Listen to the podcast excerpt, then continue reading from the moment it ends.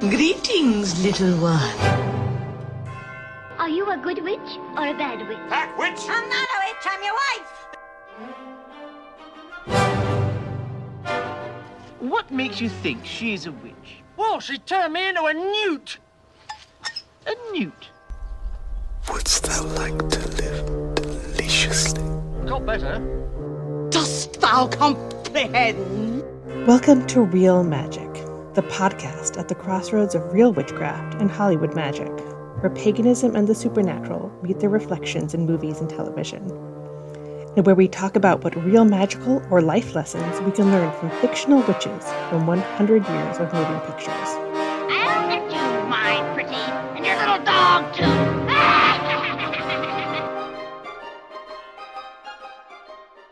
Hi there, witches and weirdos. Welcome to another episode of the Real Magic Podcast.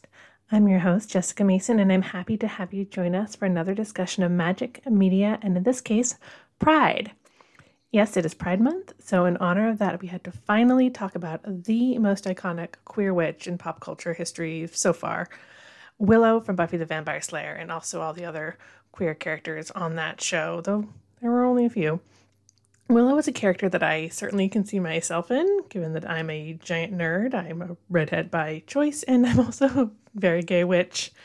She's iconic, but she's also complicated, as is the legacy of Buffy when it comes to both witchcraft and queer representation. So, for this discussion, we needed a guest who knows queer culture, the internet, and magic, and that's Amanda Brennan, a dear friend of mine, and she's also the meme librarian. Amanda identifies as a witch and has worked for Tumblr, for Know Your Meme, and is just an amazing person in general. She brought her A game for this discussion, and I can't wait for you to listen to it. So settle in and enjoy our conversation with Amanda Brennan about Buffy, Willow, and all things Pride. I was happy you called. We'll start out slow.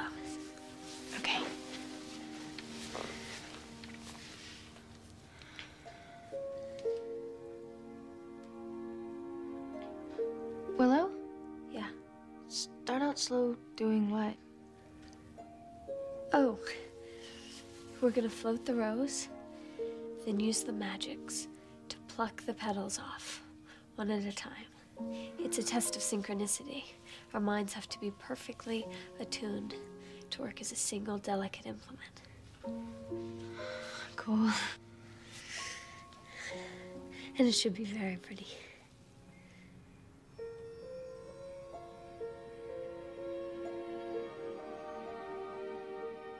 All right. Well, Amanda Brennan, welcome to the Real Magic Podcast. Thank you for taking the time to hang out today. Thank you so much for having me. Well, see you. You know, our listeners can't see you, but I can see you, and you look lovely.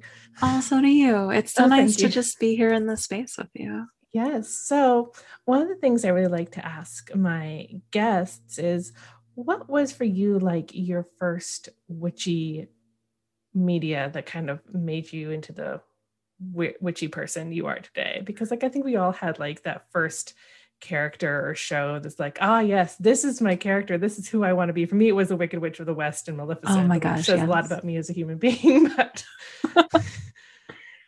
Gosh, Yeah. I think for me it was Willow from Buffy. As trite as it is, because I know that's what we're talking about. Um, but I also vividly remember buying this book called Teen Witch. Oh, a, a classic. Silver Yeah. Ravenwolf, a classic. I think I probably still have it on my shelf somewhere. Oh my gosh, I've been searching for my copy, but like I read that book inside and out. Like that book was like, oh, this is it, it just resonated so strongly with me. Um, and then I was just like, uh, maybe this isn't for me. And I put it away and got into pop punk instead. um, came back to it. And now like I just wish I had that book. Oh, Uh, I, it's still. I need. I know you can still get it. Silver Ravenwolf is one of those authors that, like, especially for. Um, I mean, you and me. I think you're a bit younger than me, but not much. Like coming up I'm an in the 80s 90s. child. Oh, yeah, I was born in 83. And so, like, Silver Ravenwolf and Scott Cunningham were like the two authors in the 90s. Like, the whole metaphysical pagan section at Borders was like Yes. all Oh, them. And I would go and hang out. And like, I would look at Teen Witch for like weeks before I finally bought it. But I definitely had that one. Oh, that's so magical. Yeah, I love that name, Silver Raven Wolf. It's like you can't like do better than like with witchy names than that. No, Willow is a pretty good witchy name. definitely. So today we're talking about Buffy the Vampire Slayer, and you also, you know, for our readers or readers, listeners, whatever, people may be reading this as a transcript, so it could Yeah. be readers. we're getting transcripts done soon. So for people who want to know, like your, we have your, you know, beginnings of your witchy background, but what is your pop culture background so people understand like what you you know your old job was pretty deep in the pop culture trenches let's say that you were the meme librarian Yeah. Well, I'm still the meme librarian, no matter where I go. you take that with with you that is your Yeah. Um, but I've started my career at Know Your Meme, working on the history of memes and communities online. And then I spent seven years at Tumblr, where I built Fandometrics, my sweet, sweet child. Um, so I've been doing internet pop culture for almost a decade at this point. I think it'll be a decade this summer. oh my So gosh it feels like no time at all, and yet 8 million years long. and you know it's almost been 10 years since you know the avengers came out and when Yeah. tumblr just sort of exploded with all of that. And i love how data driven your stuff is and how it's not just like oh this is popular. Like no here's where this meme started and here's how many people are into it and why and how things intersect. So your work is just really cool Oh, thank you. Yeah, now I'm um, the senior director of trends at a social agency called XX Artists, and it's fun to get back into the entire internet again. Like when I was at Tumblr, it was just just Tumblr, and now like I get to look at every platform and see the internet as a larger community again. It's really lovely. it's funny kind of you know coming out of my cave as those kids say like i'm you know there's so much of this like new internet that I'm still like i'm like i don't understand tiktok i like the vi- i like the tiktok videos i see on twitter but i don't understand like how to make Mhm. a tiktok or how to consume tiktok and you know all these new things and i've never got reddit but Yeah, TikTok is intense, and I mean that's a different podcast where we talk about TikTok. yeah but um i love seeing to keep it like on topic the witch community and all of these places. Oh my cat has now joined us. your black cat. How like how witchy. Hi kitty. There Yes, have been many Socks. cats on the podcast. Oh i'm sure. Um but seeing the witch community on tiktok has been really fascinating and Yeah. comparing it to like other platforms. It's it's so interesting how communities find each other and find their homes in these places Yeah, I, I can't wait to read a book about it like two years from now when it all makes Oh, yeah. more sense and we can have a better perspective on it. definitely But so today we're talking about Willow for Buffy and also Tara, because you can't talk about Willow without Yeah. Tara. And so Buffy is such an interesting, I mean, it's so important in pop culture. Um, and we're still re-examining and looking at Buffy in different ways every day, especially in the light of everything going on with Yeah. Joss Whedon. yeah But like the second or third episode of Buffy is called like The Witch. And so witches were introduced in Buffy pretty early on. That episode is also not a good episode at all. no like it's really season one of Buffy is not terribly good. like, That's okay. It's like yeah, it's fine. Like, you need the ramp up. yeah, you know, it's yeah, season episode of season one of Buffy is they they're finding their feet, which is because they're Yeah. basically we're inventing a new kind of genre television with Buffy. And Um, so I hope you're fair. enjoying this cat. I really love that there's a cat just like in your face. Hi, kitty. Please, please keep the purring in if you can. I can't hear the purring, but yeah, Oh, Uh, okay. I'm, I'm sure it's very soothing. purring directly into the mic. I love it. Anyway, sorry. Back on Um, topic. but yeah, kind of putting you know Willow in context. Like we got the craft in like 1996, and there's the purring. Do you want to be on this podcast, Socks? Are you a witch? I mean, I think all cats are inherently witches. I agree. And that's that's another topic. That's another Yeah. podcast we can have. Yeah, my my pet is a corgi, and he's passed out in the living room, and he's a fairy because all because corgis yeah. were of course the steeds of Welsh fairy warriors. So Yes. he's Oh um my part of the the other crowd. But so we got Buffy in like 97 after Mhm. the craft. And so like witches were like on the brain. And Yeah. Charmed kind of came in there later. And it wasn't until like season three that Willow actually kind of well, I guess season two, when Willow kind of Mhm. took over um getting Angel's soul back, that Willow Yeah. got into magic. And it was a very interesting synergy with like the rising interest in witchcraft and Wicca in the 90s and with them Mhm. able to be like, oh, we can have our character do this in a heightened way. It's like what what- now did you watch Buffy live when it was airing or did you watch it in reruns? Like how did you discover did. Buffy? I watched it live. I wasn't like obsessive about it, but um I ended I by the end of it I was watching it like as it was airing and one of my favorite pieces as you were kind of talking through Willow's introduction is Willow is also so entwined with the internet. And Yeah. in the episode, um, I forget the episode title, but where she uses the word Google for the first time Oh. um, to search for something online. And like to me, when I think of how I exist as a witch, it's I call myself like a tech witch. And I think there's something so intrinsic about the internet and magic that like wasn't really like the seeds are being planted in that early Buffy stage. And now like just going back to like WitchTok and witchblr, like it's the way that like Buffy kind of laid this groundwork without even knowing it is really cool. Yeah, like because Jenny Calendar is a character we meet in season two. She calls herself, I think, a techno pagan or a techno Yeah, yeah. And um, then she gets brutally murdered by Angelus, as you do. Yeah. Um, and then, then the key to saving his soul, like witches on the internet decode this old gy- gypsy thing, and it's on a Yes. floppy disk. Remember those? oh, gosh. Kids, What it's a- those what a thing- memory. Those things that you know, the save icon. Those used to be real things that you could lose and spill coffee on, and um yeah and so yeah very much willow was like a hacker but also as a witch and those things are both Yeah. becoming bigger and bigger in the mindset of like the late 90s into the 2000s when you think of like the change in culture that buffy oversaw over its just seven year run but like yeah. from when it began to when it ended the internet was born Yeah. and you know it was one of the first shows to have like a cult internet fandom because that was one of the first shows when the internet was there Yeah.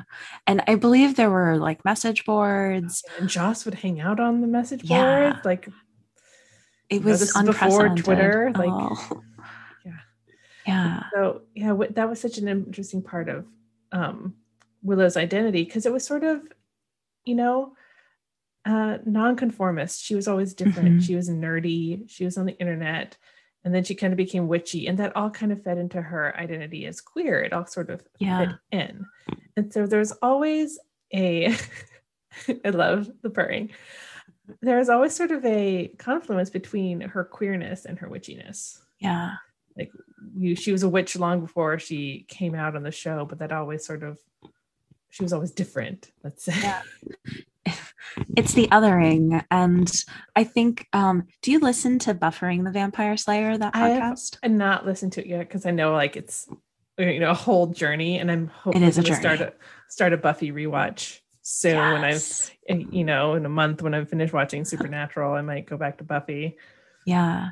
but i've heard Uh, it's a very good podcast so shout out It's so good. And they talk a lot about like how these kind of magical tropes are a way of standing in for, you know, otherness in your everyday life. And um, there's the scene where Tara and Willow hold hands and move a vending machine. oh yeah very as, like, sexy a, yeah, Very euphemism sexy for lesbian sex. And Yeah. it's it's something that I never I never thought of when I was younger.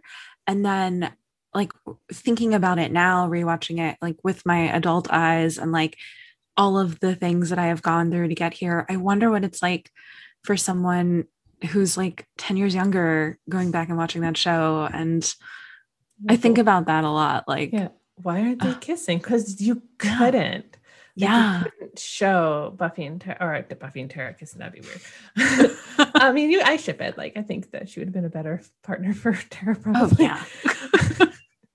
um, you couldn't show Willow and Tara kissing at all, and so it was Yeah. all subtext and like the thing with the genre right then, and just television in general in the late '90s. Like, you were starting to see lesbian characters, you were starting to mm-hmm. see some lesbian kisses, but it was very oftentimes like a rating stunt to show a lesbian Yeah. kiss.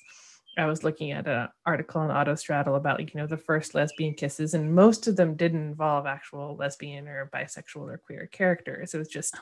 what if Ally McBeal and her secretary kiss? It'll be so fun. And you know one of the first kind of sincere ones was on DS9, but that was Mm, like, oh, but that's an alternate universe. Yeah. or it's an it's not these characters aren't queer, and so you could now when Willow became a queer character, they're like, okay, she can be gay, yeah. but we actually can't show anything like really gay. We're gonna have the witchcraft stand in for queerness in Mhm. season, at least in season four. It was like Oh yeah. joining the Wicca group and meeting Tara, and then yeah, in Hush, which is one of the best episodes of Buffy.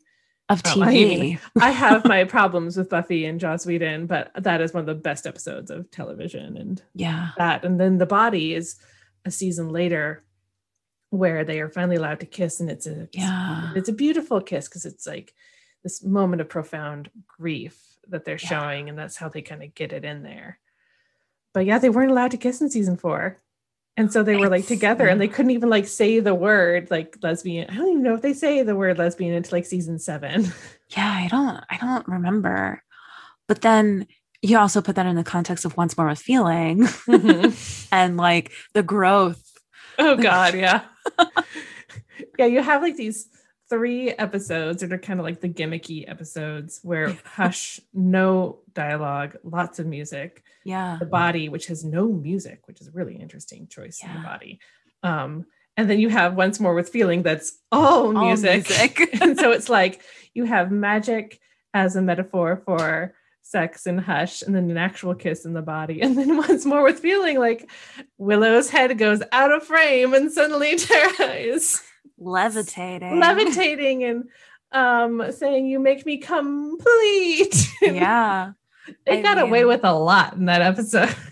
and that's that's kind of also the beauty of genre it's Yeah. like once you put something into this and i think i would consider once more a feeling pretty pretty campy Oh and yeah. i think you're allowed to push these boundaries even with like the level of witchiness of willow and tara in that episode like Mhm. their outfits like oh, yeah, it's- the Ren Fair outfits. Like I love um, it. just like one of those things that have that click when you're little and you're like, oh, I don't know if I want to wear that or like see it on my floor. Yeah. Like, um, and it's just like one of those things where they were allowed to push these boundaries because it was so fantastical. Mhm. And I think that's also why Buffy in general was such a forward thinking show and like did have this opportunity to have Willow be as queer as she was. Granted, like there it's it's a complicated thing, Yeah. but because it's genre and like they were able Yeah. to do a little bit more. Well, like in Buffy and, and also the X Files, like they Mm. were really transformational shows for the 90s because they allowed they showed that genre could tell these giant stories or these very Yeah. personal stories because using genre as a metaphor. The Mhm. whole idea of Buffy is like, you know, high school is hell. What if that was literal? And we could tell stories about you feel invisible in high school. Somebody actually becomes invisible. And these fantastical stories that mirror the emotional arcs of Mhm. the characters. So that's why you can have like magic as lesbian awakening. And like that's always been true. Like as I've gone through this podcast, you know, most of the movies about women as witches, it's not really about, you know, actual witchcraft. It's about Mhm. witchcraft is a metaphor for power or it's a metaphor Yeah. for it's usually power in some dynamics or it's women's sexuality and a woman is a witch and she's dangerous because she is empowered Mm. and not so much because she could turn you into a chode but because she doesn't listen to the patriarchy telling her what to do Yeah. Uh, have you read Waking the Witch um, by Pam Grossman? no i haven't read that one it's on my Oh. list Yeah, it is incredible. And the way she frames that story of like witchcraft in our popular culture is so entwined with female power. And that's why it's so maligned because a woman having her power and owning it is just so disruptive to patriarchal ideas. Yeah, it's the scariest thing possible is a woman Yeah. saying, Oh, I don't need the patriarchy. I don't need heteronormativity. I can mm-hmm. have I have power on my own. And so that has to be squashed. And I mean, like that's Yeah. really why like the witch trials happened, is because people didn't like women or other marginalized communities, even the mm-hmm. specter of them having power. Yeah. I mean, if there's a reason a lot of the witch trials really happened during the Reformation. They weren't medieval, they were Renaissance and Reformation things because the church and other institutions were losing power. And so they had to mm-hmm. reassert it in some other ways by killing lots of people, as they do. Yeah. And so, you know, witchcraft and magic is a really variable metaphor and shows Mhm. like Buffy. And so, like, you have witchcraft as for Willow, like in season three, becoming a witch is for her a way to her for her to find her own power within like the Scooby Gang when she's Yeah. feeling threatened by Faith or like her life is spiraling out of control because of she's cheating on her boyfriend with Xander. Yeah. like, good thing you figured out you were gay. yeah. Because yeah, with, like we definitely ranking Willows like people like Tara, great, wonderful. Oz, great, wonderful, and then like Kennedy, eh. then Xander. The Oh, worst. oh, the Yeah, Willow and Oz, I think, were one of my first ships. Yeah, and, like, so like you had such a yeah. great ship there, and I, but he was a person who also just sort of saw Willow. Yeah. That was really kind of really the sweetest part of that is he really saw and loved her for just her and wasn't asking her to be anything Yeah. else. And so like he's just I think he th- their relationship was really like nice and healthy. So you couldn't have that on TV because who wants to watch an actual nice healthy Exactly. Relationship? It's too good for this world.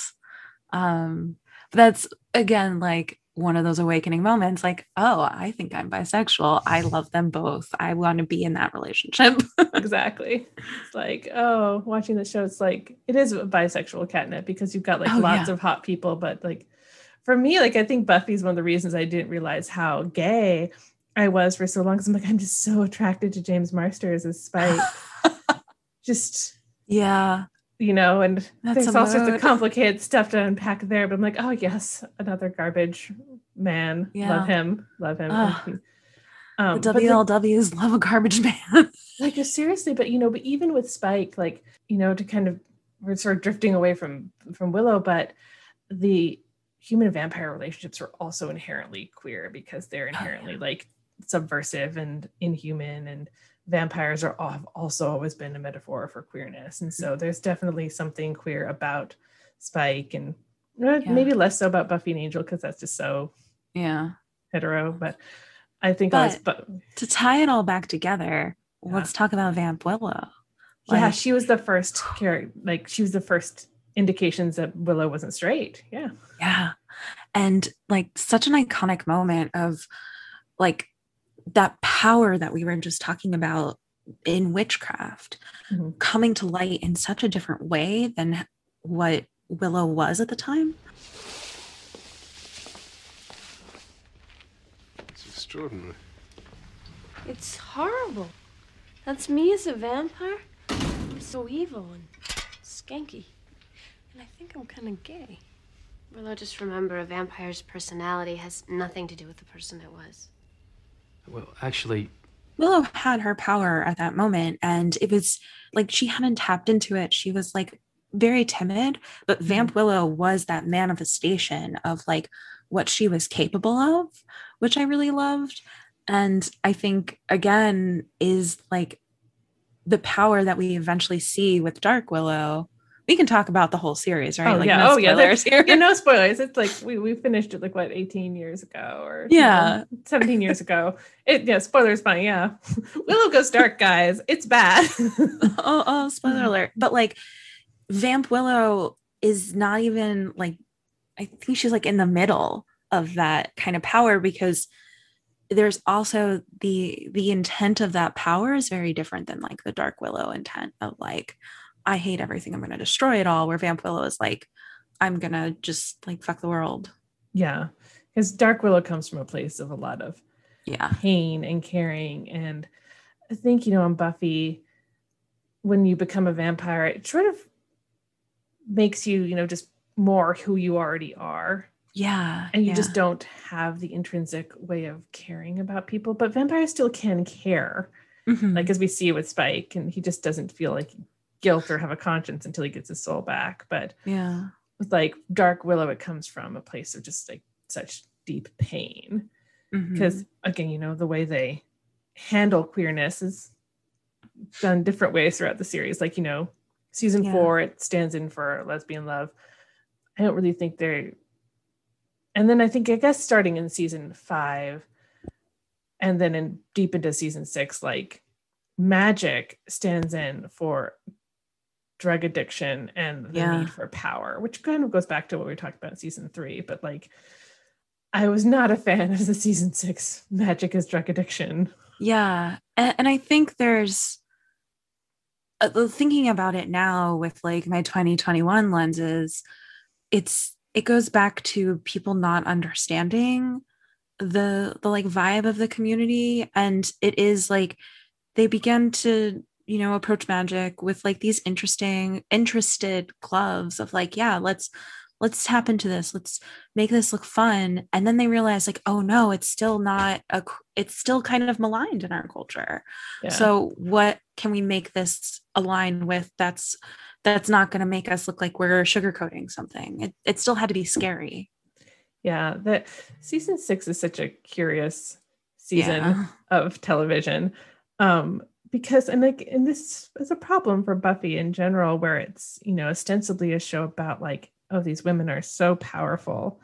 And you know, Mm. Willow's powerful and Buffy's powerful and Anya's powerful and Cordelia's powerful, but it's like, how can we break them down and show that like power is, you know, al- you know, is alienating and corrupting and I don't think we see that problem as much with the male characters. They aren't necessarily as empowered, but you never see like Giles getting corrupted by being too yeah smart. Like Angelus is sort of, you know, just an asshole, but yeah um he's like saying like men are were always terrible.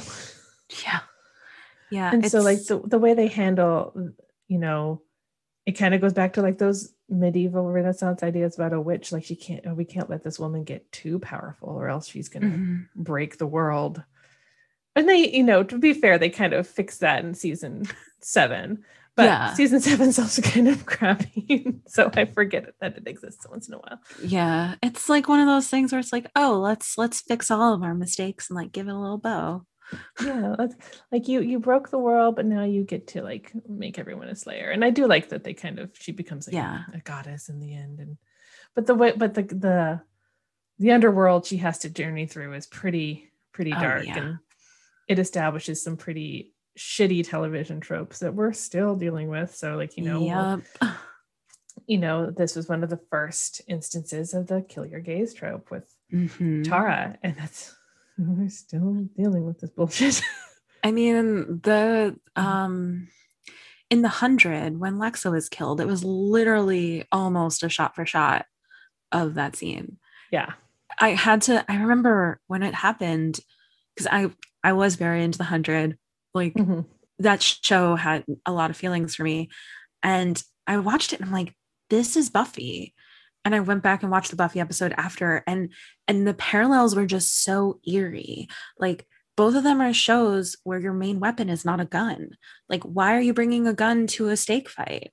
yeah And it's just so dissonant and it felt so extra in both of those situations And it's like it feels like cruelty for cruelty's sake almost. yeah and like and so much of season six was like making points about like rapey men and male violence and male Yeah. entitlement and to like tell those stories that necessitates like showing the consequences of male entitlement but it's it's so hard because like okay well then you have to make a character that is a very unique character that represents a marginalized community like suffer Yeah. and like it's such a hard balancing act for storytellers because you want to like tell complicated stories that go to dark places. But when you look at things in in larger context it's like okay well how come these stories always get told you know washed in the blood of queer women? You know Yep. again like going back to supernatural my you know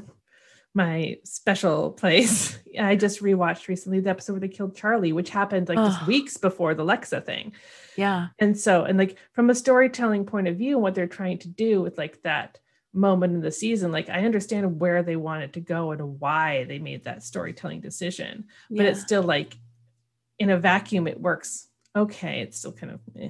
but like in the larger cultural context like okay it's another dead Yeah. like like this was 2015 this is you know um gosh like more than 10 years after tara died Yeah. and you guys hadn't learned anything since then it only gotten worse Uh, there are some men who are like, man, I know how to tell a story. It's not going to be like anything else. And it's just the same thing in a different shade of gray. So, oh boy guys just Yeah. and and again you know in that in that season it was like okay well willow's magic is this thing that making it keeping her from processing her grief and mhm. keeping her you know it's her power makes her even more dangerous when she's grieving it's like well okay what are you saying about women with power there yeah. and whether or not you think it's like okay for women to have power because you're showing that like okay a man who hates powerful women just killed someone or tried to kill buffy accidentally kills tara and then the consequences that a- another more powerful woman goes Yep. you know hysterical i mean it's, it's hysteria Yeah. and so i don't know no, uh, season six Yeah. But to think about it, like again, from this 2021 perspective, and thinking about the communal grief we've all gone through in the pandemic, yeah what did so many people turn to? Like, I feel like magic and witches had a huge, huge surge. Like, cottagecore as an ideal made it to Taylor Swift. like, seeing people reclaim their power in relation to not the magic that we are shown in season six, but a magic that has like brought people back to their physical bodies in a world where the internet was ruling our entire Mhm. lives, our social lives, our work lives, our school lives. Like everything was so computer mediated to turn to something that was more like grounding. I think a lot of people started to see magic in a different light. Yeah, and I think you know it magic is, you know, in a simplified form it is claiming your power. Yeah. It is saying you have the power to change your world in some way or shape. And that is so important to so many people right now in a time, you know, in a world where we have all lost. We feel like we've lost our power. And you know, for Willow in the context, she felt like she had no power. And so that's she found that in magic. And that is very much, you know, a, a resonant story for many actual magical practitioners. It wasn't Yeah. a very accurate portrayal of Wicca, Wicca or magic, but it was, you know, a portrayal of like why people turn to it. And it's Yeah. something that like resonates for me as a magic practitioner. Like I'm not in a formal kind of like I'm not Wiccan or pagan. I more just like consider myself spiritual. Um Mhm. and I think my connection with it as I got more and more involved in a tech job in this kind of virtual space, I needed something that pulled me back to my body, my physicality. And I was first really drawn into just to crystals, just because I like shiny things. I'm, you Yeah, know, I've got like a mini right here by my desk. yeah, I've got like a full altar on my desk. Oh, I love it. um, Just one of many in our house, and I I started collecting crystals, and then I got really into tarot, and I think something that really drew me to studying tarot in the context of how I understand the internet is thinking about the archetypes of it all and Yeah. when you think about like the way meme culture has evolved over the past 10 years it's just a different set of archetypes that get restructured and relooked at and a younger generation comes in and brings their spin like think of advice animals exactly and you know i like the idea with divination that like anything can be divination and you can get Yeah. synchronicities and messages from the universe or the gods or whatever you want to call it it can come Mhm. like when you see the same meme over and over again it's like Yeah. okay maybe somebody's trying to tell me something but you know tarot i love because it's so self-empowering because it's Yeah. not so much looking like telling you the future it's telling you your present and what you're thinking right now and that's the cards are just a mirror yeah and I have like eight tarot decks already, I think, and I'll probably get more. yeah But and different ones kind of go with different vibes, and they sort of let you look at yourself. yeah And that's another way of empowerment and tapping into your personal power. And you know, to go back to Willow, like season six is shitty, but season seven's interesting because her plot line in that is that you can't ignore your power. Like Yeah. season seven is like you have this power. How are you going to use it responsibly? yeah And how are you going to like, you know, accept your power? And so I like that element of season seven a lot.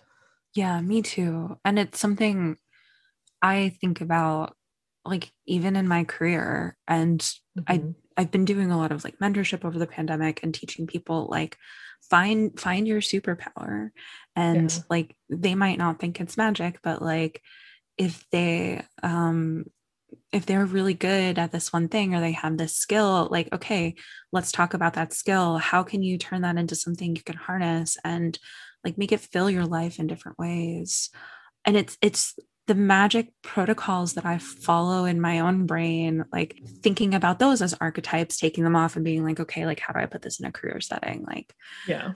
I, that that's been the most fundamental thing that I've learned from my own magic practices is like are you are you familiar with Adam JK? No. Is, oh. it a, is it a band? no, no, it's a band, he's an, but I don't he's know. an artist.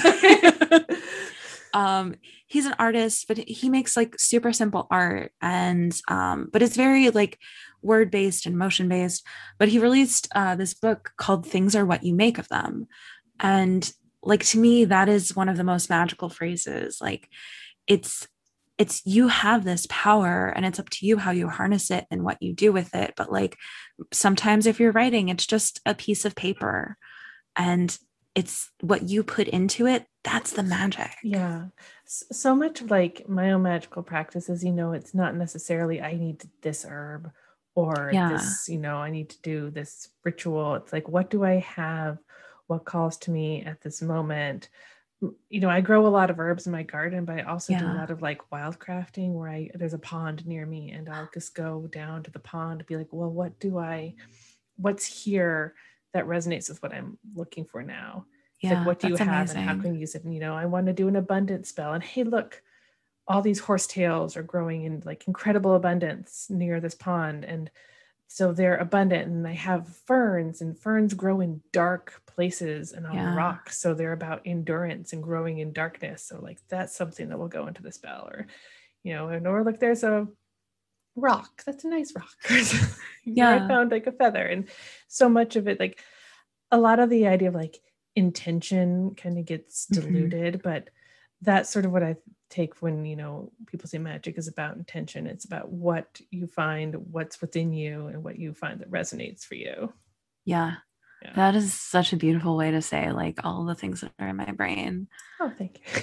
yeah like i i went to a beach in la recently um, when i was traveling and i just like found this rock and i was like yes this rock is like the magic of this day is going to sit in this rock. And then like just thinking about like i kept it in my pocket all day and i'm like yeah i want to imbibe it or imbue it with joy and all of these sunshine feelings. And then when i got home i gave it to my partner and i was like i know that you couldn't have been there with me but you are my rock. And i found this and i like put all of this energy into it because i love you and here you go. And like little things like that are my magic practice Yeah, I think giving people rocks are my favorite magical things. Like I always, you know, like when my little daughter goes, like sometimes goes off to like her mo- her grandma's like I'll be like, okay, here's a rock, and you know, if you miss me, you can like hold this, or it's a teddy bear or a rock, and then you know, I will take some magical credit. Though my sister-in-law has been looking for a house for like three months in this insane housing market. Yeah. Like, like a week ago or so, they they're looking in around where I live and flying back and forth from another state to try and Oh, find a house. It's very stressful. And so they stopped by to drop off their little baby. And I said, okay, wait, hold on. I gave them, you know, a pyrite and an aventurine for like prosperity and good luck. I'm like, here you go. Here's some rocks. They found a house that day and they're moving in. So they got an offer oh, accepted. Oh heck like, hey, yeah. magic rock for the win. Yes. I love that. I I am very big on like taking crystals with me places. I know like if I have a big call or I'm recording something, like I'll always have crystals around me. Like You always have like a I'm- bra full of rocks. Like this is me. Like Mm. I'll get I'll get undressed in the bathroom. Like what just fell? Oh, it's a rock Yeah. that was my bra. gosh, I mean, not right now because like I'm living that bralette life. it's a pandemic, but I did at my wedding. Um, Ashley and I exchanged crystals and she had pockets, but I just like tucked it into my bra. Nice. So Yeah. yeah, it was sweet. Yeah, I always have like rocks in my purse or in my bra or Yeah. wherever, and you know, and then like, why does my back hurt? Because you've got a purse full of rocks. You weird. this is why no one wants to help me move because it's like it's all rocks and books. That's all I've Yeah. I mean, if I ever have to move again, that's uh there's gonna be a lot of rocks and books. Like Oh. that's like I have like this piece of Impala that was like used on set Yeah. and not like the hero one, but it's like one of their stunt ones. But still, Yeah. it's like it is like that's a talisman. That's got power for me. It's like Yeah. it's like vibes in that. So like anything can be magical. Yeah. Um I have so many like weird items on my altar that like aren't necessarily like witchy. Like I've got enamel pins on my altar. Love it. Um like this one that's a feelings jar. This is also Adam JK's work. Like Dude. he's so good. Um I've got like oh you you'll appreciate this. Um my favorite piece of merchandise I ever made when I was at Tumblr is this uh, squeezable ship that says Tumblr Hearts. Destiel. Yay! Love it. So it lives on my altar as a reminder of like passion and fun and like not being too serious because it's at the end of the day a squeezy ship. That's one of the things that maybe the internet could learn a little bit more. Like sometimes you can have a sense of humor about things. Yeah, it's it's hard and it's I think, hard. Yeah, it's a it's something that I, I had to learn and Yeah. People get there. Yeah. Yeah. I'm trying to like find like a segue back to Buffy. And you know, one of the best things about Buffy was its humor. And like Yeah. I love like the magic goes wrong sort of episodes. Because Oh, that was sort of gosh, that was like a trope that Buffy sort of perfected. Like one of my favorite episodes is Triangle, where like they accidentally summon Olaf the troll. Oh yes. and um uh just a fun episode and then like the another great one is Tabula Rasa where Ax- Willow accidentally erases everyone's memory because she, she puts too much stuff she doesn't she leaves an open flame which you're not supposed to do like Mm-mm. just as like a general human being with fire safety like don't do that but it also like I don't know if you can call yourself a witch if you haven't caught your hair on fire or Oh, something yeah. on fire like or the car- the carpet or your I've got The caught my thumbnail on fire. No, I shouldn't say Oh. the cat. Um because no animal abuse in this house, but my cat definitely did um walk by a candle once and he had a little singed whisker and I was like, what did you do? yeah, like yeah. He was safe though. I have very long hair, and I just I just I know what the smell of burnt hair is. Yeah. hair burns fast. Just Yeah. like for, for you lucky people who have not gotten your hair near a candle, be careful because your hair is like mostly water and it just goes. Yeah. but oh yeah so i love buffy like for like the humor one of the things i don't know if this is a good legacy or not but kind of along with charmed it kind of contributed to this sort of fictionalized virgin virgin version not just of like witchcraft but of they use the term wicca specifically Mm, and it was mhm. like it was you know the wiccan wave of the 90s Yeah. and so like but Buffy I think is especially like guilty of this. Like they call Willow a Wicca which Yeah. makes me cringe every time. And like we have a Marvel superhero now, like named Wiccan. And it's just like I think it's cool that we have magic and pop culture in this ways, but there's like this old man yelling at the cloud sort of part of me. It's like, would you call like another hu- uh, another superhero like Jew Yeah. or like Presbyterian? That's like it's it's sort of a weird way that you treat this religious tradition, especially one that's so female dominated and so about female power with a lot less respect than any other religious tradition. Even though it's like a newer tradition in some ways, it's there's not a lot of respect for it.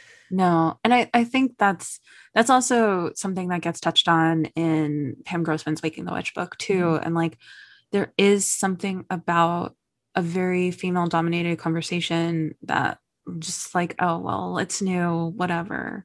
And pop culture in general just has this way of just shrugging it off as something like that's fake or And it's a trend. Like Yeah. It's Um, like your yeah. college Wicca days or same as your college lesbian days, which I think you know they make some equivalencies to that in Buffy. yeah and it's it's not i i've been reading like so much lately about power and reclaiming it and like smashing patriarchy and so much of it is just like we learn all of these things and are told that this is the way to do them and you don't question them. And then when you do it just gets shoved to the side. Like no that's that's weird. Like you know i you get that big um willow in season six energy Yeah. and it's it's just because as a culture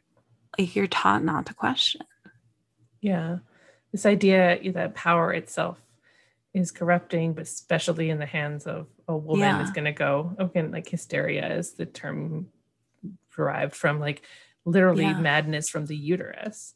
And like our poor, our poor lady brains just can't handle No. all that power and all that, you know, we, the, the church or your father or your husband has to come in and Mhm. control you. And it's like no. And like the witch archetype should be about you know women who say like no fuck that.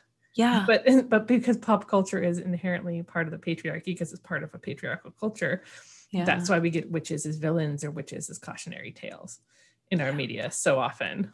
And it's definitely getting a lot better and willow was sort of a stepping stone on the way. Like she wasn't a wicked witch. She was a complex Yeah. character who had like every character on the show had like darkness that they went through. And you know she was certainly not the most amoral or immoral Yeah. character on the show. It's like spike killed a lot of people and i'm still fine with that. Yeah. I think it's also interesting to look at like what happened with wanda maximoff yeah. um especially in the movies like she she's scarlet witch like her her witchiness was it didn't feel inherent until wandavision. Yeah. wandavision i think is my favorite thing that happened in the past year. Like it's such a beautiful story of someone realizing their power. And i think the way that they told a story about witches was really interesting if you contrast like WandaVision to like Willow in season six, they're very similar stories Yeah. because like both of them have lost the love of their life to like senseless yeah violence. And no matter how powerful they are, they can't bring that person back. And it's about both of those stories are about coping with grief Mhm. and loss and, you know, and how, and I mean, it is true that when you are in a place of anger and grief and loss, you can lash out at people around you. yeah Like that's one Yeah. of the, you know, it has that's ripples, human you know, and you know, it's like the the meme, you know, forgive me for what I said when I was hungry. It's like, you know, forgive me for the town in New Jersey that I overtook when I was, you know, mourning Oh, my android lover. But the, there, there's definitely a lot more like empathy with Wanda and WandaVision than there was yeah because Willow like very much becomes a full on big bad at the end of the season. And it's like there's the second to last episode, I think is called, or is no, the, the not is I think it's called Villains, one of the episodes. Mm. Um, because it's like two to go and villains, and then why do I remember like episode like, titles? I'm proud. My brain cannot handle episode titles. oh. It's like if you wanted me to recite like every supernatural episode title, I probably I could make it could. at least till season 13. Season 14, 15, kind of smushy. But once you get to like past 300, it's like, oh boy. yeah. Oh my gosh. More power to you. yeah but yeah the, the, but there's so much empathy from wanda Wit- vision and i think there's a lot of empathy for willow too and i think that that's like that's a, one of the things i do love about buffy is it's an empathetic show that is Yeah. like these people can screw up massively and you can Mhm. still find ways to help them be better and help them and forgive. Like that's really why i like the buffy and spike thing because it is like as much as that series that there's That's a lot of fuck ups there.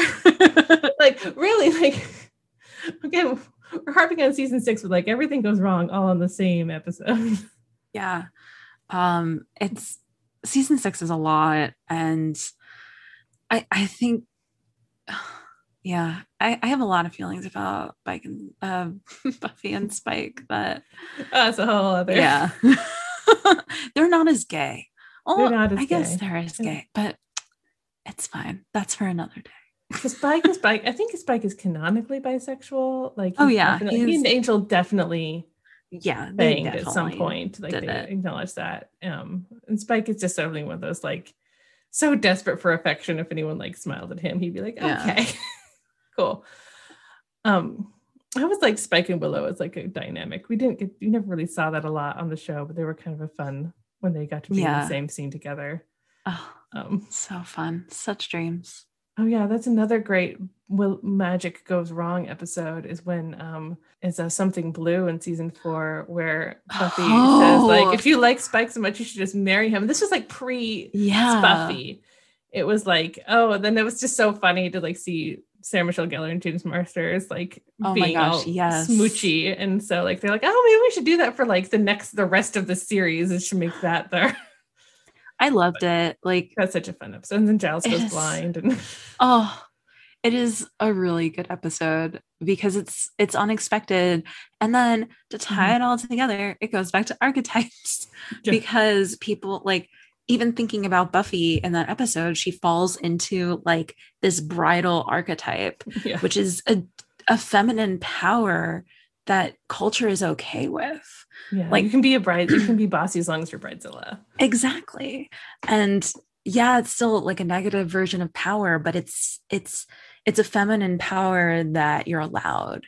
So it, just an interesting like connection there between power and Buffy. Yeah, she wanted wanted to win beneath my wings at the wedding. It's like it's like, uh.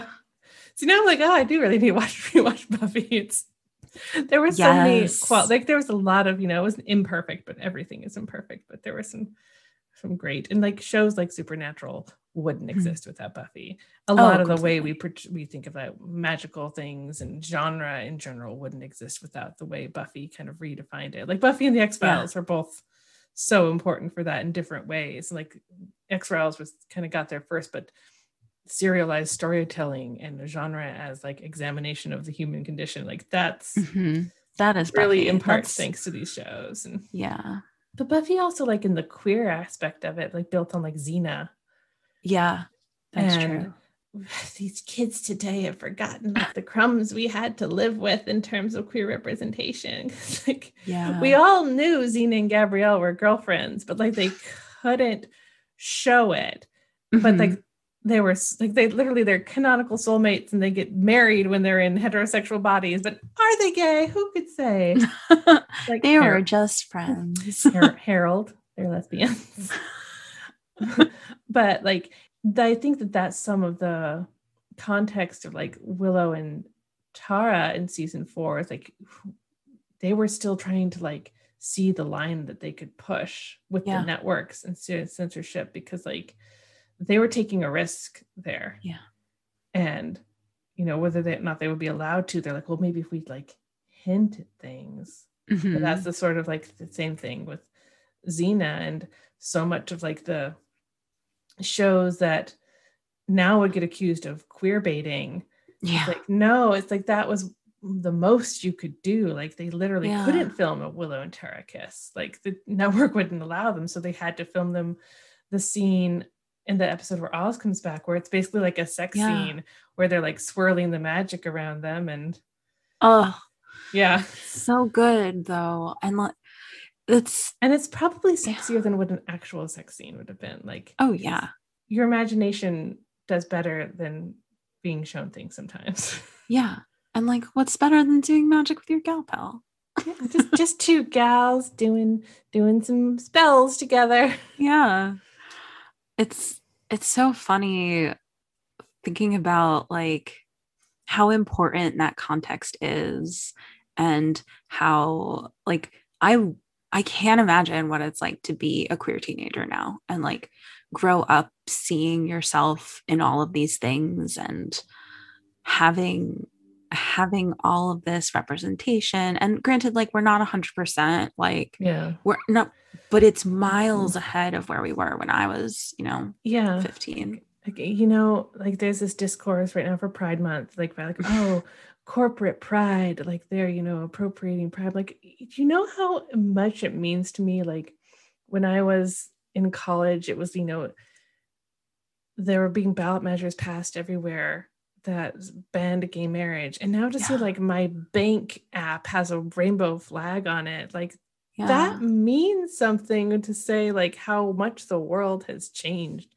that like Mhm. you know throwing rainbows on something is even an option right now like that's Yeah. the, the amount and how fast this societal attitudes have changed is huge and like and shows like buffy and characters like willow made a difference in that because like to have yeah.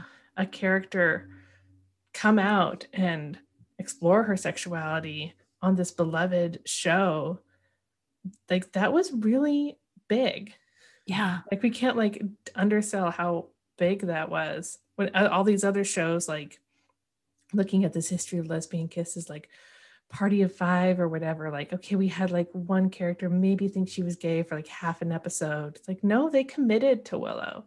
And yeah. they stuck with it. And like they definitely stumbled some places but she was one of our first like really major queer characters and our like she is one of the only like if you look at it there aren't actually a lot of queer witchy characters. Mhm. like that's something that's kind of disappointing to me is like a gay witch. Like there aren't a lot of yeah. other like gay witchy characters because so often like w- witches are defined as like oh they're sexy and they use their their witchy ways to either have sex with the devil or with men. Yeah. Oh sabrina. Oh sabrina. And you know we had some queer characters on sabrina yeah. love that and like pansexual characters there. Um i'm like trying like i'm trying to think like what other gay witch icons have we got? I mean like you know elphaba and glinda like people ship them but she's also it's not canon. It's not canon. Yeah. I don't know.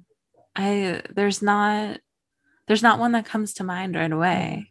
Um heather greene our guest a few weeks ago talked about how um bell book and candle was actually very much like subtextually about the queer scene in Mm. new york in the 50s but that was a once again they had to make a movie about witches because they couldn't make a movie about gay people yeah but yeah there's not like we need more we need more lesbian witches come on i'm gonna Yeah. have to write now a lesbian witch tv show or books. Like i would love that for you yeah i'll put it i'll put it on, on the very long on list, of, list. Of, of, of books that are need to get written But yeah because so much like of you know the pop culture version of witchcraft is still so much tied into like women's sexuality and thus Yeah. heterosexuality and that's still sort of unfortunate that Yeah. we're not allowed to kind of be it. though oh the new craft had like some queer characters as well had a beautiful yeah I mean, but they oh, weren't. i have a really lot of opinions about that too okay, we did a whole episode. Like that that movie Wow. was trying a lot of things and succeeded Yeah. at some of them. yeah but again, like Yeah. I give I give them points for effort because I'd rather have people try than not try at all. Exactly And like that's you know the thing with Buffy is like it was never perfect, but yeah boy did they try. They tried. and, and it's the the ripples and repercussions and good and bad. But you like you wouldn't be where we are today with most of my favorite shows wouldn't exist if Buffy hadn't existed. exactly it was it was a huge change in culture and just a step towards something like it it's so hard to think about like what things were like at that time as well knowing Mhm. like i'm i'm so embedded in what is happening now that i can't imagine a world without it but like we wouldn't be here without buffy at all Yeah, like it was Buffy was my first like uh television fandom. Like before Buffy, like my big fandoms were like Broadway musicals Mhm. and sort of like in some anime and like but both Buffy and like Sailor Moon, which you know I was super cool in, in Sailor Moon in high school, but like I was so attracted to both of them because they had queer characters. And yeah. there are these characters like that were sort of their queerness was still kind of like ambiguous and outside of the norm. And i didn't even understand at that point why i was so interested in like vampire willow or Yeah. willow as a character. It's like oh oh maybe there's something here mean i do want to do practice witchcraft and I, I do have red hair but am i gay? I think i might be a little bit gay. Yeah. And like you know that's sometimes what it takes to like see yourself as like oh i see myself in this aspect of this character. Mhm. oh oh maybe there's something else here. Yeah then you can dig in. Yeah for yeah it was like willow and xena are one of the things that like helped me realize like how gay i was. In Yeah. sailor moon oh but again like everything got confused with spike and like but he's also so hot yeah feelings feelings once more with feelings oh I tied it all in. So I think we're probably gotta wrap up. But like, so for people looking for you on the internet, you're you they can still go back on Tumblr and look at fandometrics and look at all your beautiful Yeah. data sets. it's still running i've got like i left an amazing team uh who still do it and that's at fandom.tumblr.com my personal work is all over the internet as i am at continuants which is a fancy word for vowels now I know what you're I never I was too embarrassed to ask. it, it's okay it's i thought i was going to be a linguist and i was like lol why don't i make a funny linguist joke and then i broke my leg in half but that's Oh. another podcast yes. Oh, but we all thought we were gonna do something and broke something in half. Yeah you know the usual Uh, was that during Mercury retrograde? You should go back and check. i should oh okay now i have homework for tonight thank yeah, you That's my favorite thing is like retroactive astrology is like never, you know, helps you at the time, but like if you go back and you do the- Yeah. like like your Saturn return. Like Oh. I, I found out about that like after the fact, then I look back like, oh, oh, that's why I completely changed careers and had a whole whole thing going on there. That's that my exact those dates line up exactly. So oh now that's look at young people, young young you youngins, look up your Saturn return and just like strap in. Or if you haven't had that happen in your chart yet. oh but my yeah. gosh well thank you for this Mm, homework thank thank, you for having me Thank you for coming on, and we'll have to have you back sometime. And it's so lovely to talk with you. And yeah this yeah, is great bring, bring back all sorts of fond Tumblr memories. Same Um, I, I should go check if my blog is still there. I don't think I've deleted it yet. It's still there. don't do it let it live No. forever be a memory All right. Well, thank you. thank you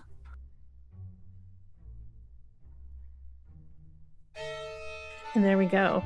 Thank you for joining me for another episode of Reel Magic. As always, if you like the show, please subscribe, give us a rating, and especially leave us a review on Apple Podcasts. It really helps people find the show and tell your friends about it. And if you do leave a review, I promise I will read it on the podcast. Um, you can follow us on Twitter at Reel Magic Pod, and you can follow me on Twitter at FangirlingJess. If you want to do more than that, you can please look into supporting us on Patreon, which we just got started very recently. Uh, you can go to patreon.com slash reelmagic with two E's, R-E-E-L. We'll be getting our first bonus episode up soon. It's going to be really fun, and we'll have all sorts of fun stuff going on the Discord with movie nights and other Patreon exclusives.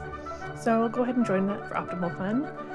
And finally, we will be back, as always, in two weeks, and I can actually announce the topic of our next episode because it's going to be Loki and also Loki and Thor. We're going to be talking about Norse myths and heathenry and trickery and all that great stuff, and the way that Thor and Loki and the Norse gods have been portrayed in the Marvel Cinematic Universe.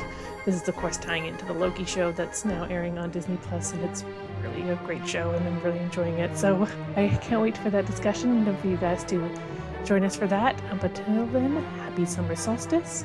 Stay safe out there, and remember, fire bad, tree pretty. Thanks. Goodbye. Bye-bye. Goodbye, cruel world. Bye bye, cruel world. Goodbye to life. Bye bye life. Goodbye. Goodbye. Bye bye. Goodbye to all that. All that.